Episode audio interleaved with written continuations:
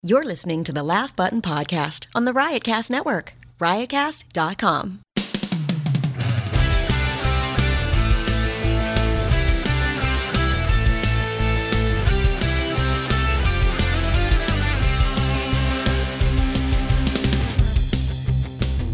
Hey everyone, welcome to another episode of the Laugh Button Podcast right here on the Riotcast Network, riotcast.com.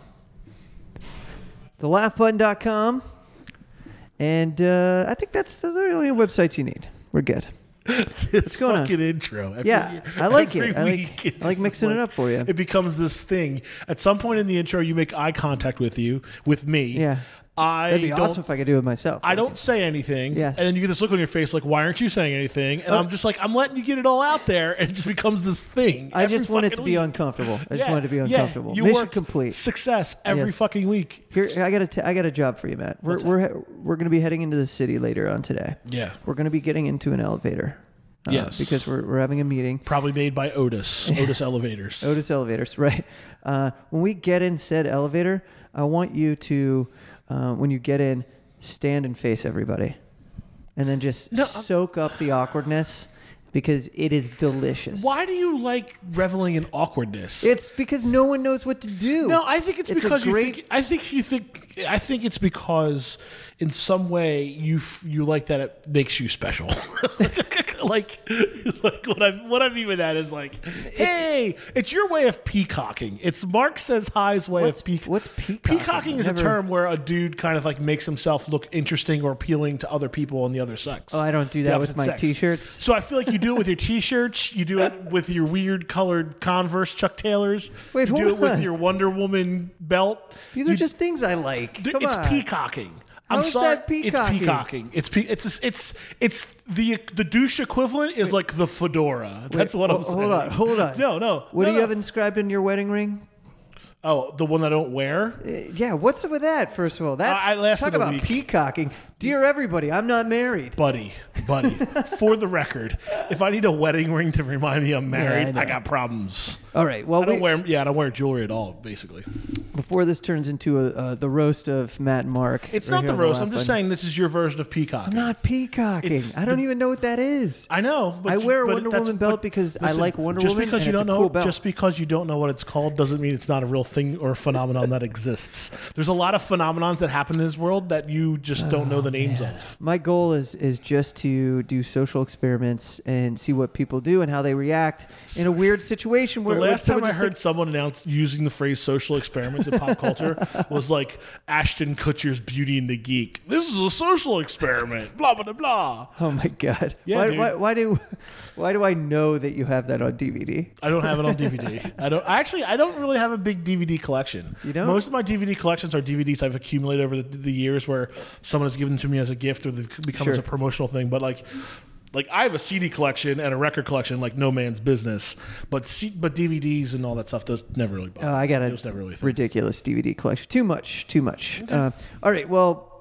Before we uh, go any further, let's uh, let everyone know who's going to be joining us on this episode of the episode. podcast. Yeah, it's a it's a big episode of the podcast. Uh, if you're a fan of blue collar comedy, or if you're a fair, if you're a fan of uh, sort of legends of comedy and or game changers It of doesn't comedy, get much game changery blue collar than this. it does not. We're uh, we're double dipping here. yeah. I don't know why I'm holding up two fingers. You know that there's going to be two people, and I kind of held them up inappropriately. I wasn't going there. I saw it. I'm like, what's this guy doing? What's the what the fuck's he doing? well, joining us on the podcast uh, this episode is Jeff Foxworthy and uh, Larry the Cable Guy. Yeah. Two- Both of them. Yeah, both of them, and uh, At separate times yet together. at separate times yet together. Yes. uh, because they've been brought together via this podcast. But they appeared together in the latest Netflix special called Just We- came out. We've been thinking, and uh, you can check that out on Netflix right now. It's available, and uh, we caught up with the two, and they're like I said, they're both legends. Uh, both have Yeah, I cracked mean- thirty years in comedy. I mean, Jeff Foxworthy created a genre of comedy. absolutely did. Yeah, Like you know, he like he was the original guy. I'm sure there were other people out there, but he was the original guy that I remember at least of like you know you could buy all his albums at truck stops and like truckers started talking about this guy. Obviously, the you might be a redneck thing definitely kind of helped push it all off, but like yeah, I mean like he did he he created a genre. I mean, that's the only way I could put it. And Larry the Cable Guy kind of perfected it, tweaked it, and went supernova with it, the whole blue collar comedy tour. Absolutely. Yeah. Uh, I don't know if you know this. The original lineup of the Blue Collar Comedy Tour wasn't uh, Jeff, Bill, Larry, and Ron. Uh, Larry wasn't supposed to be in there to begin with. He, like own it at all. Yeah. It was another guy, Vic Henley. Vic Henley. Vic Henley. yeah. And uh, but he got switched out last second, and uh, Larry the Cable Guy uh, filled in the void, and uh, the rest is history. I mean, those to the point where Larry peaked beyond Jeff. I think yeah, I was going to say like time, Larry's so- popularity at one point like usurped Jeff's. Um, I mean, I want to say what when did Blue Collar Comedy Tour start? I want to say late '90s, and I feel like for a decade plus you couldn't escape that. You Oh, couldn't no, escape that. no. Mm-hmm. Like Comedy Central aired it all the time. I feel like those guys at some point just put up set up printing machines in their basements and just started printing dollar bills whenever they wanted to because it was the popularity of it at the Yeah, it time was was crazy. It was huge, yeah. And uh, when I was at Sirius XM, we launched the Blue Collar Radio. Yeah, that's how you know these guys. Yeah, channel, and, and that was an awesome experience. And and these guys uh, are some of the best dudes in comedy, if not the best dudes in comedy. And and uh, you know, I just want to say before before the interviews that that not only Jeff but Larry as well have been so kind to me over Yeah. the years, and such good friends. And it's always cool to check in with them and and get to spend some time with them. I mean, Jeff Foxworthy has sold more comedy albums than anybody in the history of Earth. That that is a correct statement. And he has Matt. I don't know if you noticed, but he has like 28 books, or it might be 26 books. Whatever it is, it's it's a ridiculous amount of books. Does he also have like hot sauces and barbecue beef sauces jerky. and beef jerky?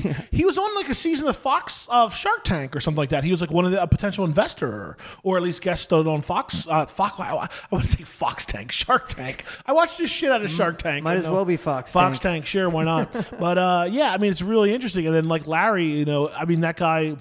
Was it the University of Nebraska football theater Fo- stadium? football, football he's theater, gonna- football stadium. He's so mad at you right now. I know, I'm sure he It's is. Memorial Stadium. Memor- okay, I'm not yeah, a I'm not a big fan of uh, college sports or sports in general. Right, but- right. So he he was, uh, and this is something that uh, that comes up in in the interview Mm-hmm. is uh, is you know everyone knows Kevin Hart for selling out these these football Yeah, I know. stadiums. Every time I see that, I'm like, yeah, I'm like Larry did it like ten years ago. exactly. So that comes up in conversation, which is really funny, uh, and, and uh, he's got a great joke about. Mm-hmm. I it. mean, what hasn't what what haven't these guys done? They've done commercials. They've Absolutely done nothing. television. Yep, Jeff movies. did movies. Are you smarter than a fifth grader? hosted, hosted game shows. They've both been roasted Yeah. on Comedy Central roast. That's I mean, right. like, what haven't these guys done? Absolutely nothing. I mean, retire from comedy. That's all they have left I mean, to do. I, I mean, I, I mean, it sounds weird to say, but yeah, it's kind of like it. You know, they retire and you know go hang out in uh, you know in their in their houses, which I'm sure are very nice from these great careers they've had. So. Well, they're two of the best. I love these guys, and it's like I I, I like miss them.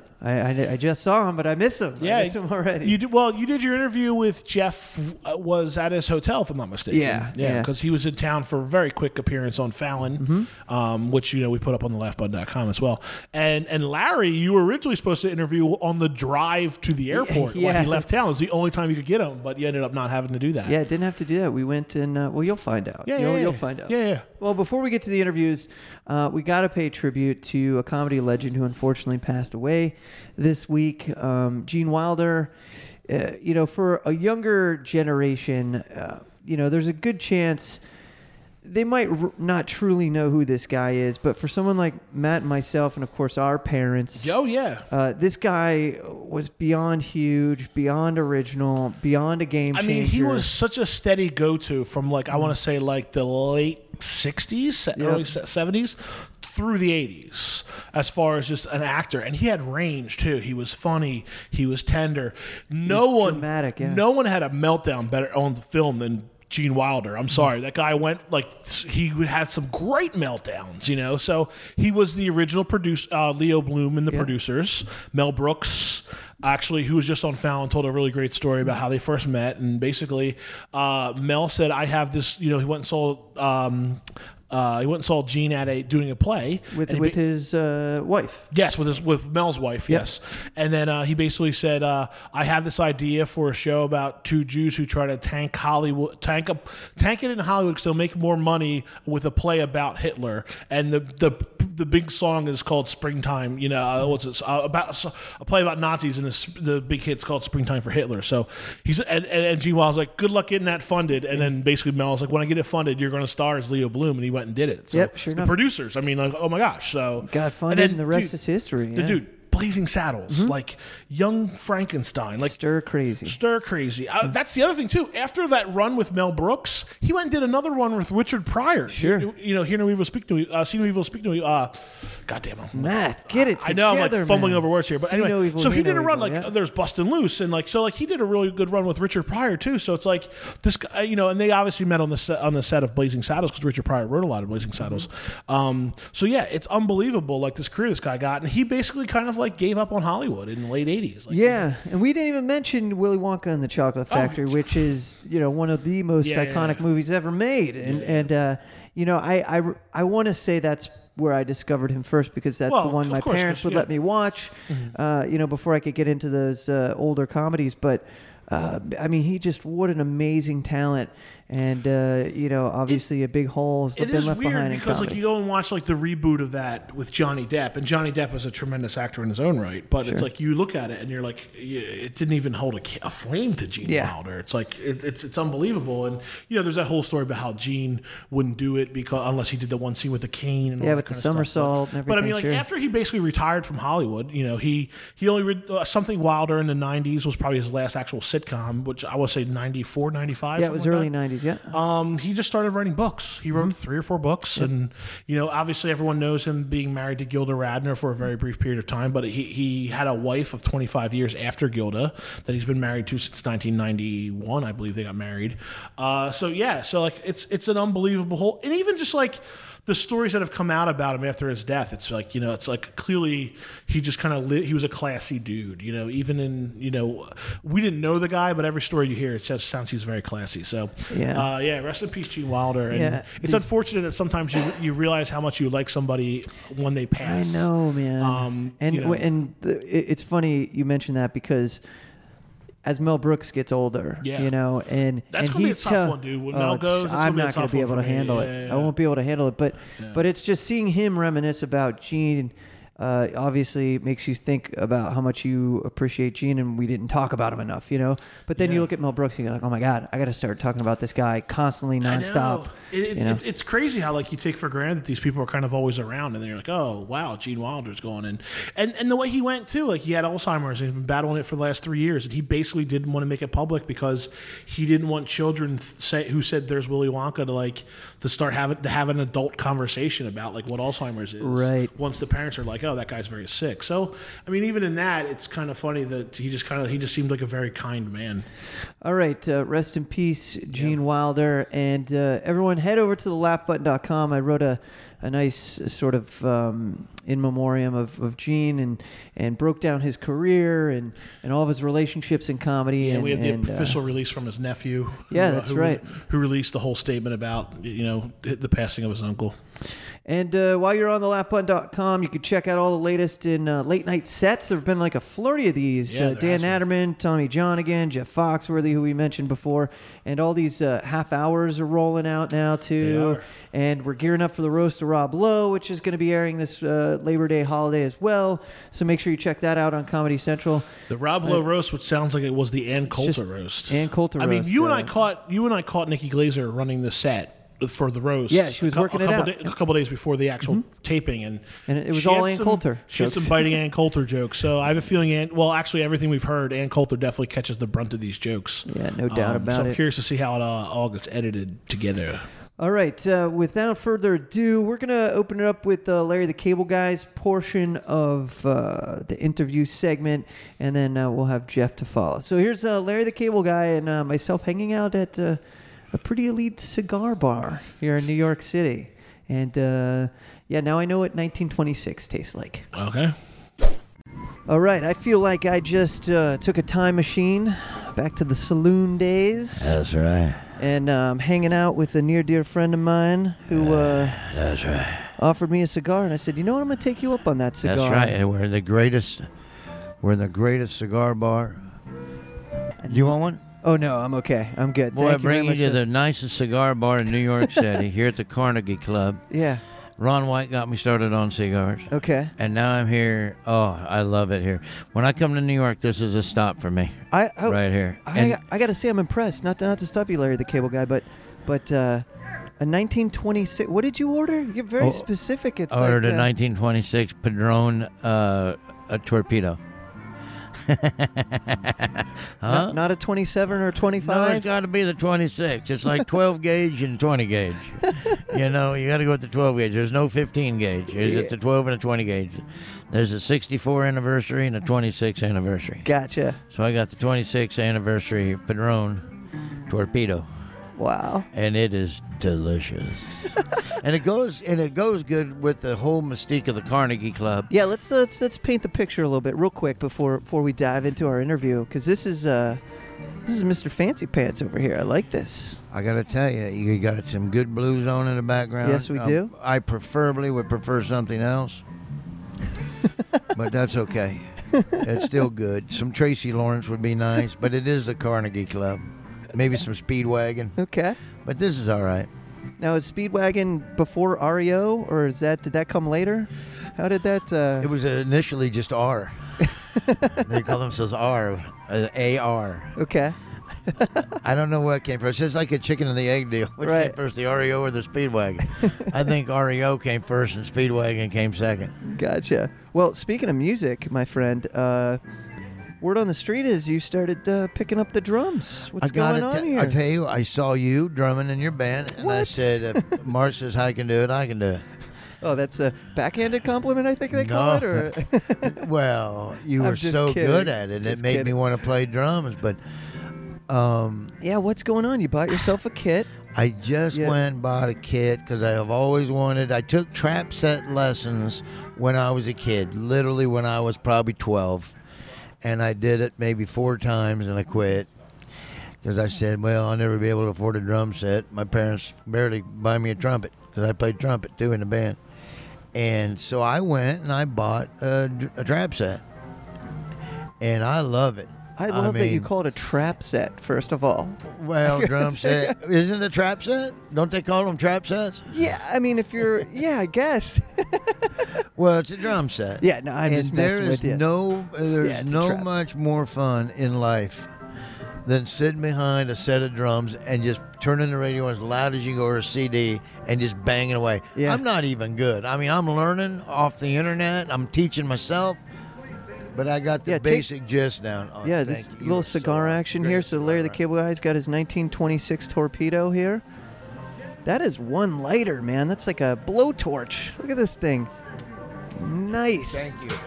This guy's the man Oh, over here. He's awesome. This guy's the man. This is why I come here. It is by far the best cigar bar in New York. I mean, I love, I love Carnegie Club. And and what are we drinking over here? We got a nice tall glass of something.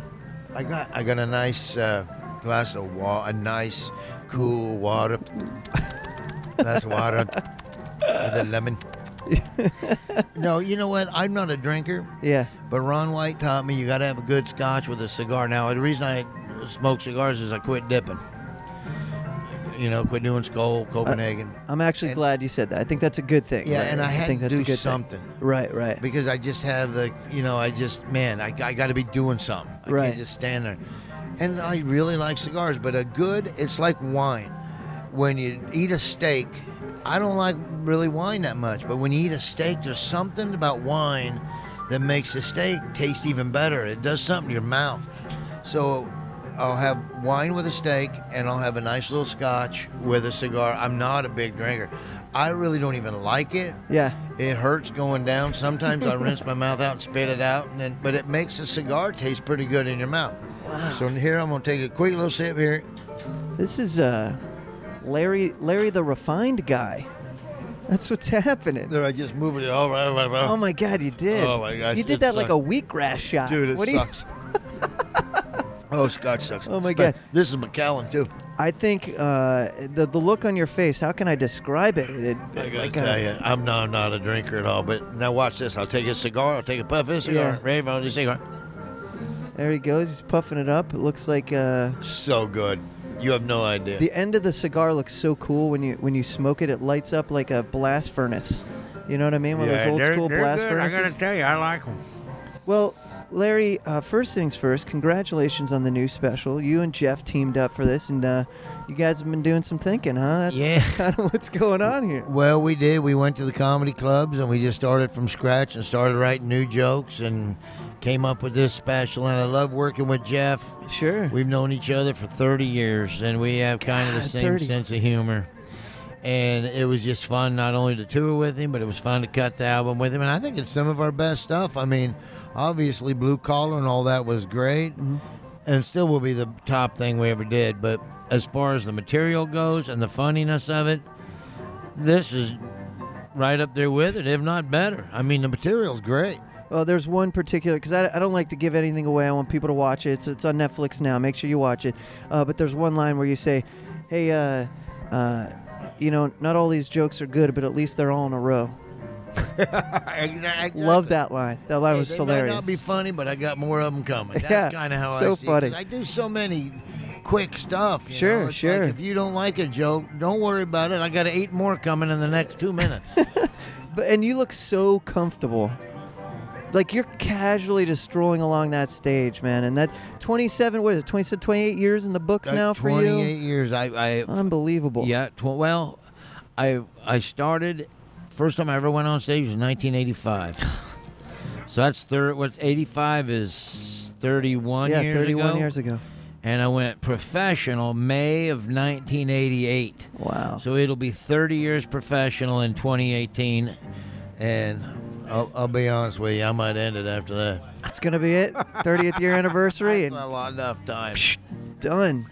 Think about Huh. stand up and comedy though is I just love it. I mean, hmm. it's hard to ever retire from it because you just love doing it. And you think of a joke, you want to perform it.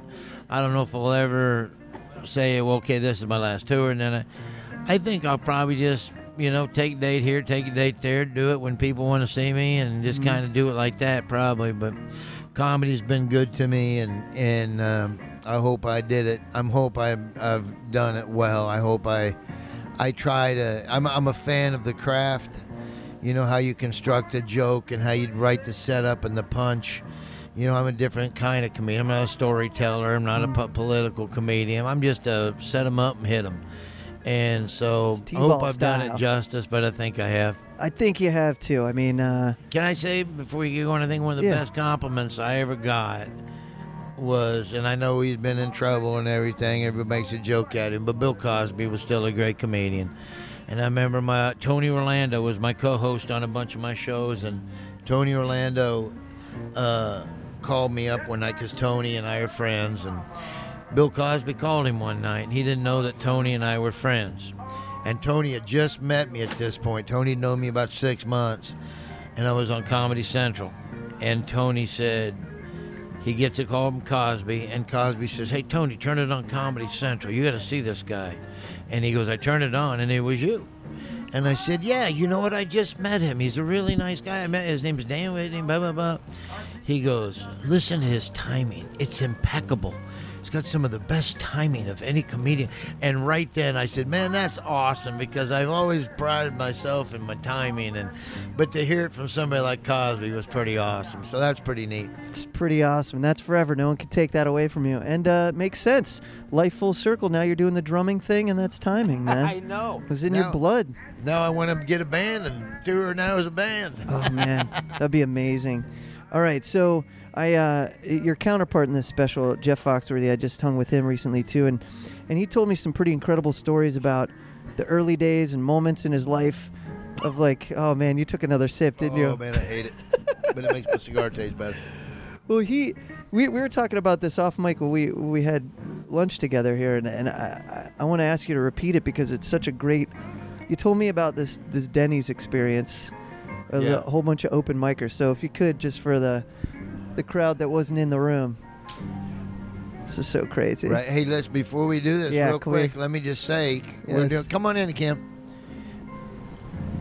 I wish I would have brought another Kim mic. Alexis. I don't have another mic. Oh no. Well, no. she can use my mic. Okay. What are you doing? What are you doing? I'm doing an interview for my buddy's podcast. So what's going on, Kim? How you Over doing, here Mark? at, uh, Pleasure to meet you. That's Mark says hi. This Yeah. is Kim Alexis, the fabulous Okay, Kim Alexis. yes, One of the sure. greatest supermodels that ever graced the United States of America. Did- I think that's true, right? That is a fact.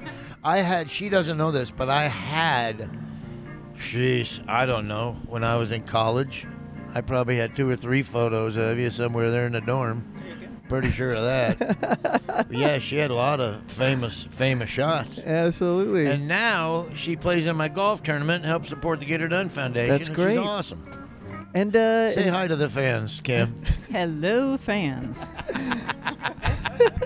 now, dare I say, uh, last episode of Cheers? Did you do? Was it the? Yeah, well, you don't get nothing by him.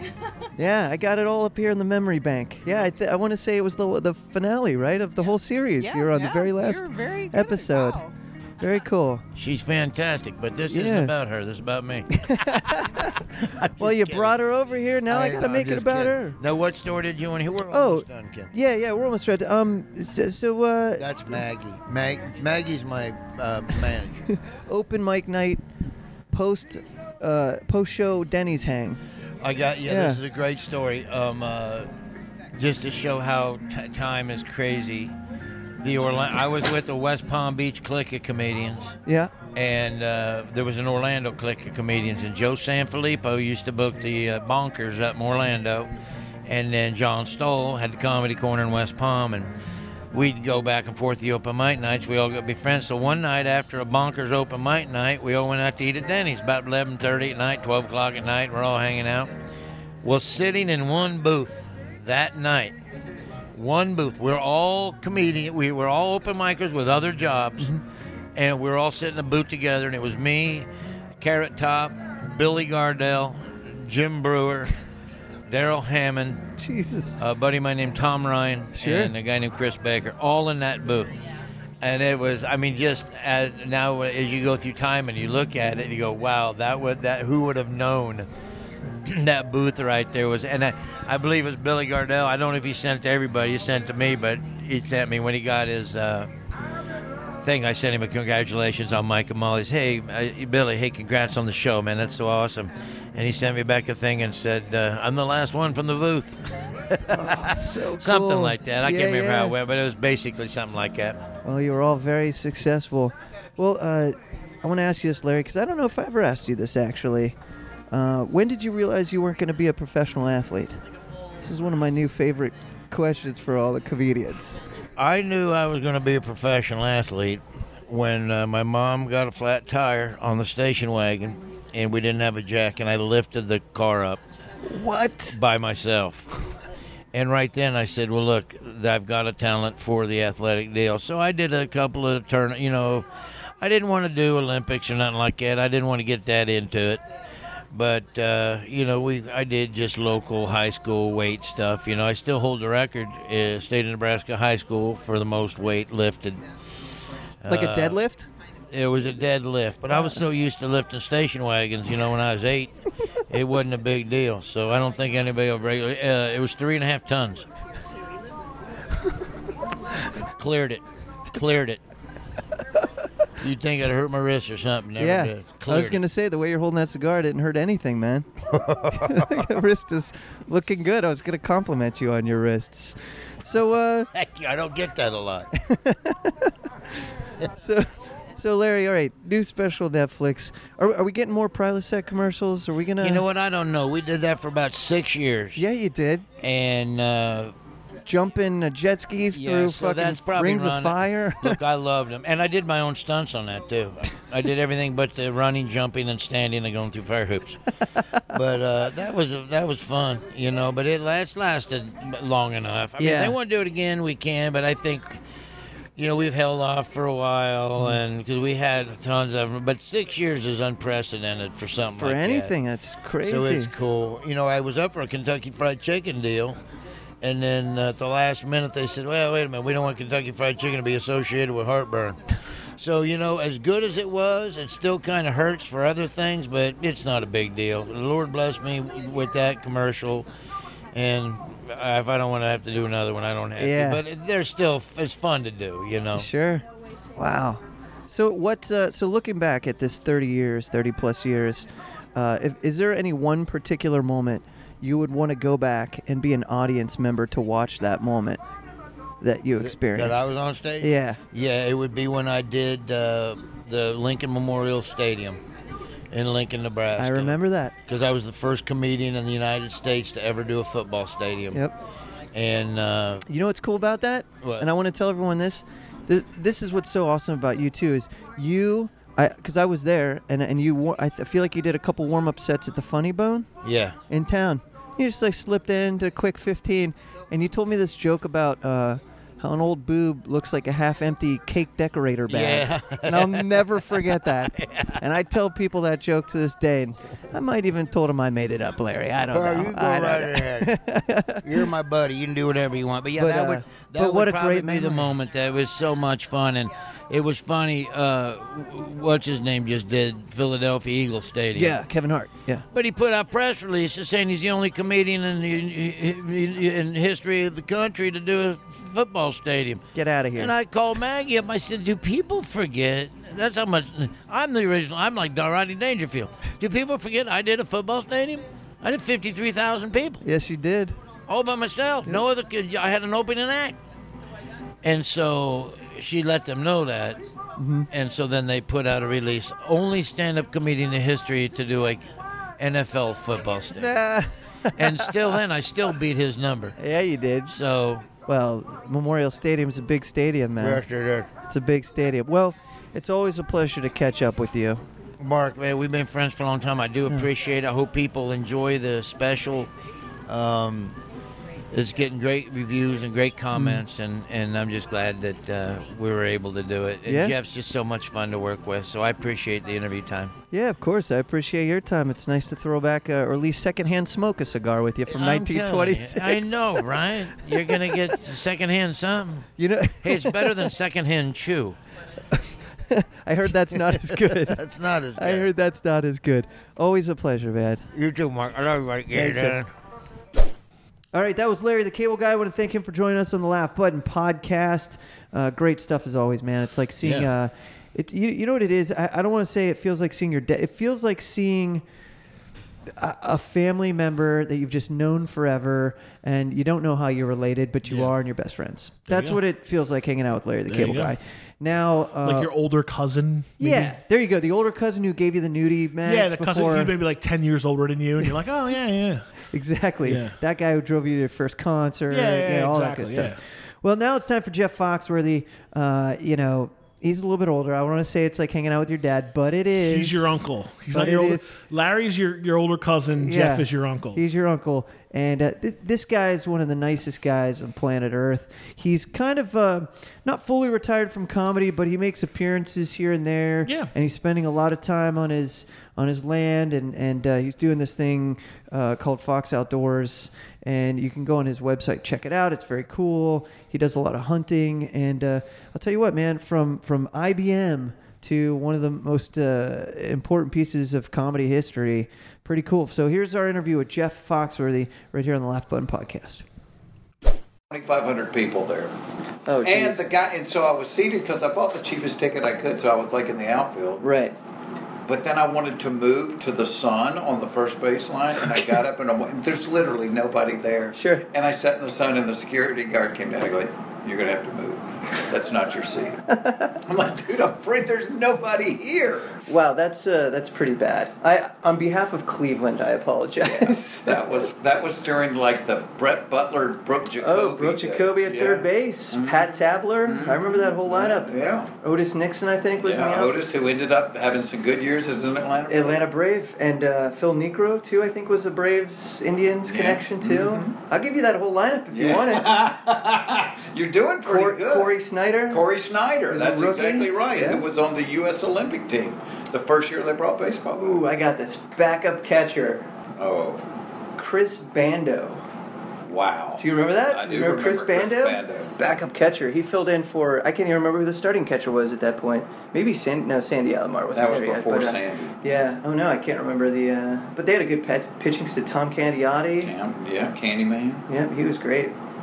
Wow. All right, so that's enough of uh, baseball enough- talk. enough reflections on the old Cleveland team. Oh, man. There was a comedy club there too that had it was kind of old and it had long, really long tables that went out from the stage. Ooh, I don't, I don't know. The only comedy club I remember as a kid was Yeah, Funny you're so Farm. Comedy Club, which was in the basement of a hotel in Youngstown, Ohio. yeah, I didn't, I didn't make it to the big city for the. Uh, I know that one. you know that one? Oh, yeah. Oh, I got a thumbs up. Somebody has a memory.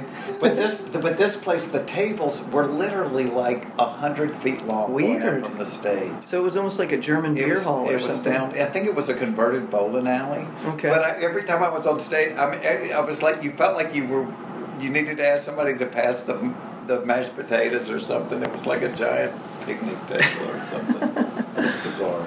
Well, you're in New York City right now because you're getting ready for uh, the Tonight Show. Yes.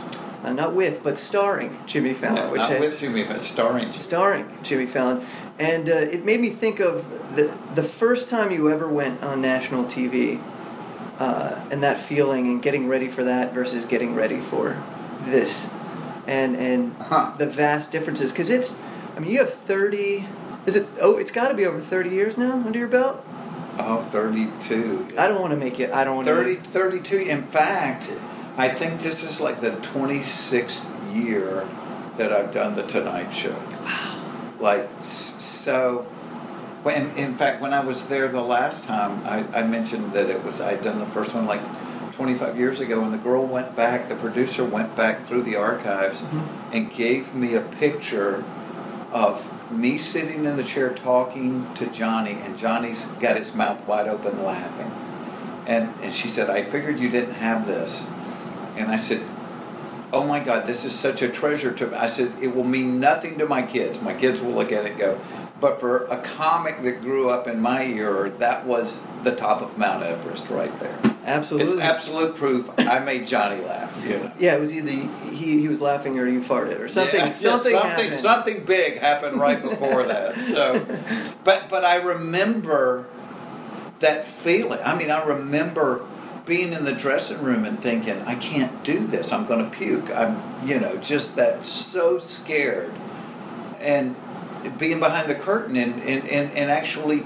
Because they planted you behind the curtain, and the guys Right. like, when you walk out, the gold star will be in about eight feet right in front of you, and and I'm just thinking, and they walk off and they leave you, and you hear the band playing, and I'm thinking, I'm going to run away. I can't do this. I'm so stinking nervous. And yeah, so now it's like I'm doing it now, and I guess I don't know if that's a good thing, but I'm I'm not one bit nervous. you It's know. just It- another day at the office. It is what it is. Yeah. I mean, Jimmy's fun. I think Jimmy does a great job with it, but. I guess that's the fun thing on being on the other end of the spectrum is you realize even if I tanked it, life's not over, you know. But Sure. it, but it on that uh, on that front side of it, especially with Johnny, it was it made your career. If Johnny liked you, you were off to the races. You know, you went from playing comedy clubs to doing Vegas. If Johnny liked you, so yeah, it was a huge deal. Now, comedy has changed so much. 30 years, you've seen uh, the first bubble, and you saw that burst, then you saw comedy kind of go away, then it's come back. Now it's bigger than it's ever been. Yeah, it's huge. And it seems there's a million outlets for people to supply comedy into the world. Uh, and do you think that's made it more challenging or, or, uh, or better or worse? Or like, what are, your, what are your observations on just comedy as an art form now? Because it has changed, you know. You, you can't really work stuff out anymore, you know, because everything's videotaped and, and, and put out there. So it's a, it's a much different approach, I think, right? Yeah, well, it is. Uh, Yeah, Larry the Cable Guy and I were talking about it during this tour. I said if I was starting over, I don't. I'm not sure how I would make a living. In that, so much of the money that I made in comedy was from records, or you know, then CDs and and and DVDs. You know, the first two comedy records that I did both of them sold almost 4 million copies. Well, now if you have a comedy record that sells 50,000 copies, it's a giant hit. because nobody buys CDs, nobody buys Right. records, and and even with DVDs, you know, like us. I mean, I did specials for HBO and Showtime, and you know, then Blue Collar Tour, and we sold a ton of, of DVDs. But but when I began doing concerts, they would have an announcement: no photography, no video. To, now every third person in the audience is filming you the whole time you're on stage. And so I know before I get to the hotel room, this is on YouTube somewhere. Yeah. And and, and it's I don't know that it's bad or good. It's just different. Distracting when you're up there. It is. Yeah. It is. You know, because you almost want to say, well, just watch the show. Yeah. You paid to laugh, and you're too worried about the focus on your camera. Just, and it's never going to be as good as just looking at just it. Just look at it, and you know, it, sometimes it's like with, with with video screens now. Somebody will be in the third row, and they're looking up at the screen and not at. And I'm like, I'm right here in front of you. I'm 12 feet away, and you're watching the screen. But you know, it's it's the world that we live in, and Yeah, so weird. I guess the the positive side is if you're a comic now, you have avenues for people to discover you. Whereas, you know, back when I was doing it, and you're playing the Funny Bone in, in Des Moines, Iowa. y- You know, you you've got a hundred people on a Thursday night, and that's the only people that are going to see you. Now, you have a chance for, you know, a hundred thousand to see you. Sure, if you live stream it, Yeah. a million people could watch it. Yeah. Sure, absolutely. now, um, do, do you think, uh, uh, or actually, I'm going to ask you this first. If you could go back in time and watch any specific moment from your career uh, from an audience member's perspective instead of your own, w- which one would you want to experience? Is there one you'd like to go back and maybe it happened too fast and you didn't really grasp, you know, the experience, but you'd like to check it out? Yeah, I mean, I'd like to see that first time on Carson, just to be sitting in the audience, you know. And I think about like in the early days, because you, you kind of you go through evolutions as a human being, but you also do as an artist. You know, I mean, I think about as a human being, some of the things I argued most vehemently for or against 30 years ago, I've now totally changed my position, you know. But but I remember as a comic, I just wanted to, to gut them. I mean, back in the day, and there's man, there were some times on some of those first couple of albums I didn't want to let them breathe. I mean, I just wanted to hammer them. And then one time, Bill Cosby said to me, I was, I think I was hosting the ESPYS, maybe, and he and he said something about he was there, and he said, you know, when you got them is when you pause to take a sip of water and it's dead silent. Nobody's shuffling, nobody's getting up. They're just waiting on what. And I, it never dawned on me that, oh wow, well you, you can let them breathe. You can, you can let this wine, you know, not ferment, but you can, you can open it and let it decant a little bit. And, and so I've learned to maybe not be as manic with it Mm-hmm. Is to not be scared of the pause or the silence. You know, I used to. I mean, I, mean, I used to just try to make every one of them gut punches, and it's like, no, they don't all have to be gut punches. You can, you know, it's a dance. You know, and so I think my approach to a set is different. Well, just looking at your face right now, you're just beyond comfortable. It's like you just it must be you must just not even have to think about it anymore. I mean, it's You know, is it weirder when you're not doing it like stand up? Is it strange when you're you're actually like you wake up on a Tuesday and you're like, "Oh, I don't have to do that today." This is weird. I guess I'll mow the lawn. Yeah, I mean, I have to find, you know, but it, but that's kind of what I do is I find something else to do. Mm-hmm. I've, not, I've learned that about myself. I'm not good just doing nothing. I, I got to do something. But with stand up, I never think I have to do it. Mm-hmm. It's al- it's almost still like I get to do it. You know, and people will try to talk you into coming and doing their charity things, and they're like, "Yeah, and if you'll fly out and do it, you only have to do ten minutes." And I'm thinking, if I fly out there, I want to do an hour and a half. I Yeah. don't want to do ten minutes. I want that's not enough. Side. Once I get there, getting there's the hard part. Then I want to have fun. I want to enjoy it, and and so I guess that's where I'm lucky is that even after doing it for three decades, I still love doing it. I called my mom from the airport a couple of months ago. I'm just calling to check on her, sitting there waiting on the flight. Where, where are you doing? I'm headed out to do a show. And she's like, why do you still do it so much? And I went, I love doing it. You know, and, and my fear, and you and I have talked about this in the past, was always I don't want to be the guy that stays at the dance too long. I don't want to be the guy that people go, oh, remember when he was funny. And my wife has said, well, the audience will tell you. If you'll, if you'll listen, they'll tell you.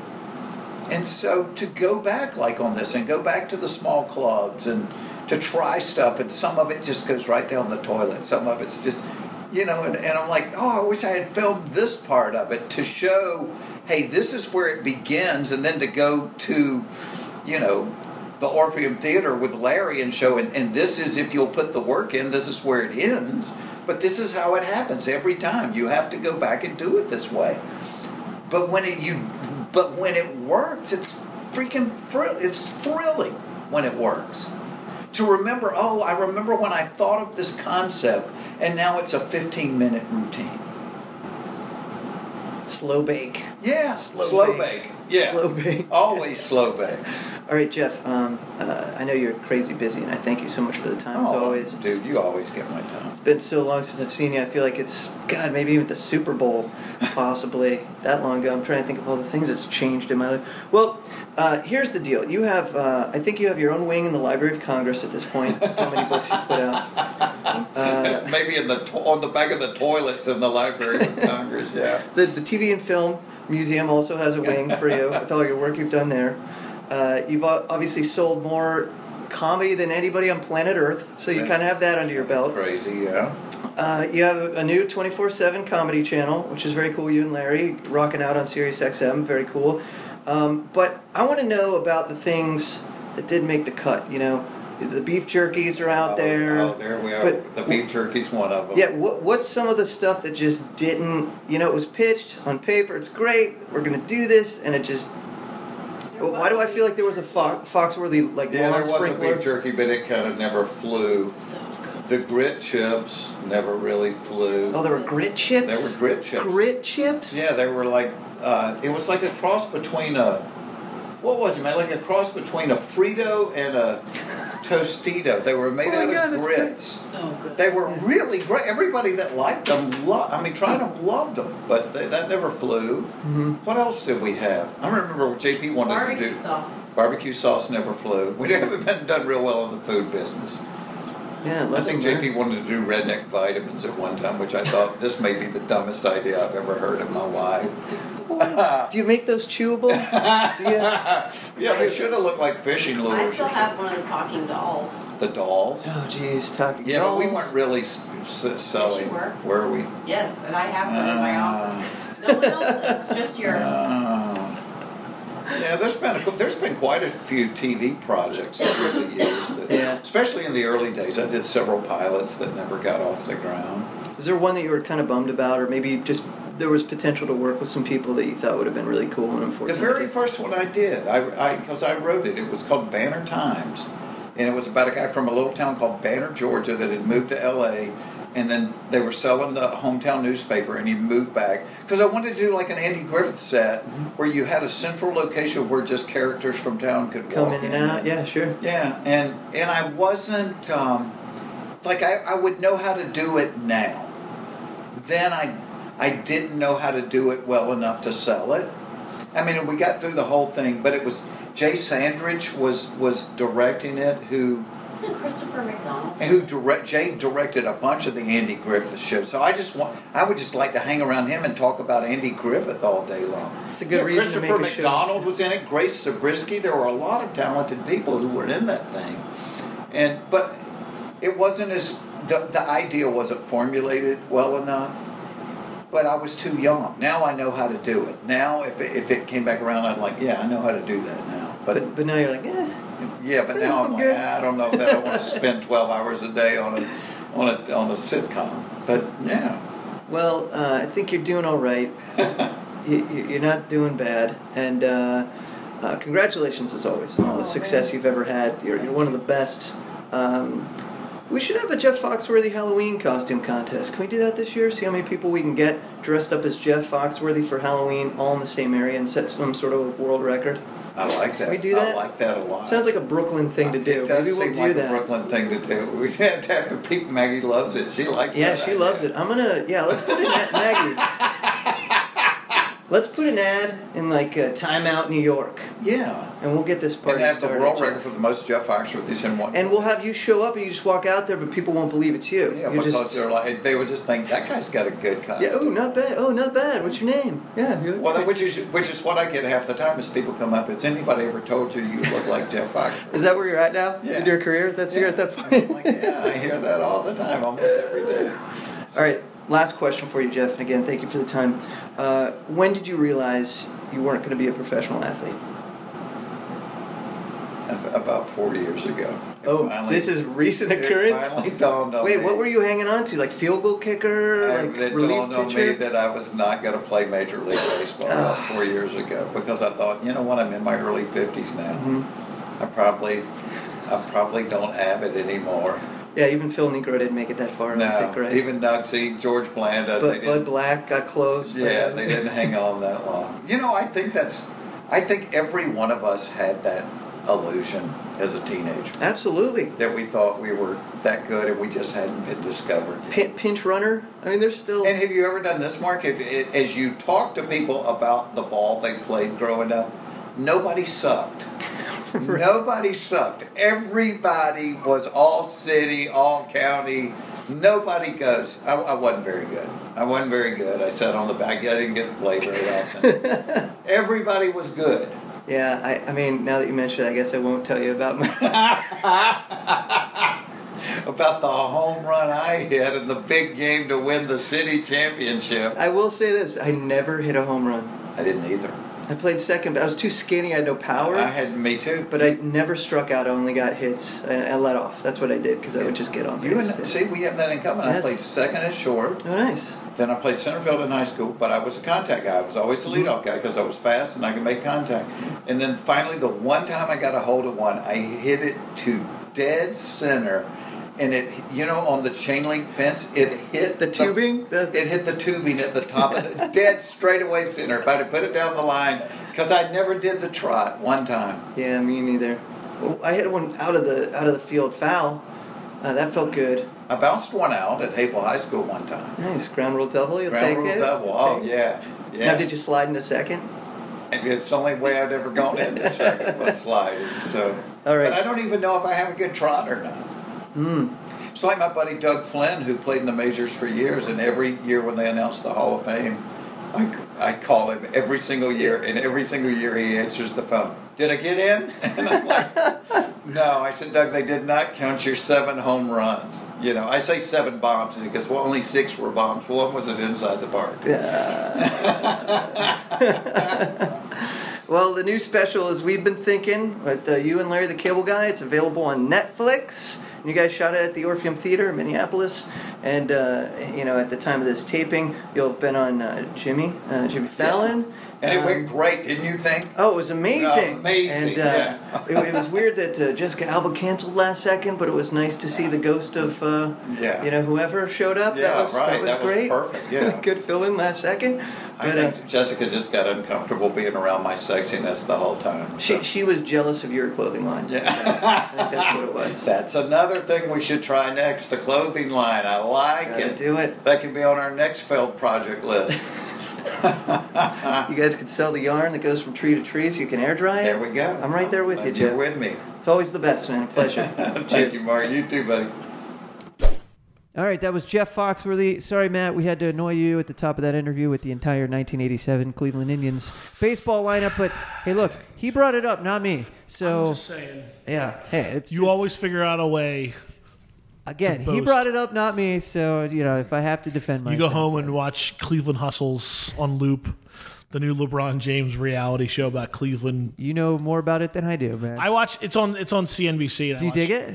Dude, I watch all those shows. I, I watch like do. I watch like The Profit. I watch uh, I watch uh, Shark Tank. I watch uh, Cleveland Hustles. I watch uh, the West Texas Investors Club. Like all that. Do you watch Wahlburgers too? Or are you into? That's not on CNBC, Oh. but it, I think I want to say it's A and E. But I have seen Wahlburgers. Gotcha. All right. Uh, huge, uh, huge thanks to Larry the Cable Guy and Jeff Foxworthy. We've officially been blue collared, Matt. Yeah, dude. We are blue collared. Uh, everyone, head over to laughbutton.com. Make sure you follow us on all the socials at the Laugh Button. Any platform, just follow us there. You can email us anytime with your thoughts, theories, myths, legends, and feelings uh, at uh, podcast at thelaughbutton.com. Uh, you can follow us on Twitter personally at I am Kleinschmidt for Matt. I am at Mark Says Hi. Hit our merch store, pick up a t shirt. Uh, you know, summer turns into fall, but that doesn't mean you can't still rock the t-shirts to do so. They go nice under hoodies, I heard too. They do. All right, so uh, You can also buy hoodies too. yeah, you can buy hoodies from our merch store. Yeah, that's what I'm I'm saying. trying to get them to double dip. That's what I'm saying. Buy a buy a hoodie. Uh, all right. All right, Matt, uh, that's gonna do it for this episode. Any uh, final thoughts? Uh, I love you all. Mm-hmm. And uh, check out the Jeff Foxworthy and Larry the Cable Guy special on Netflix right now. Yeah, make sure you do it. This It's called We've Been Thinking. yeah, we've been thinking.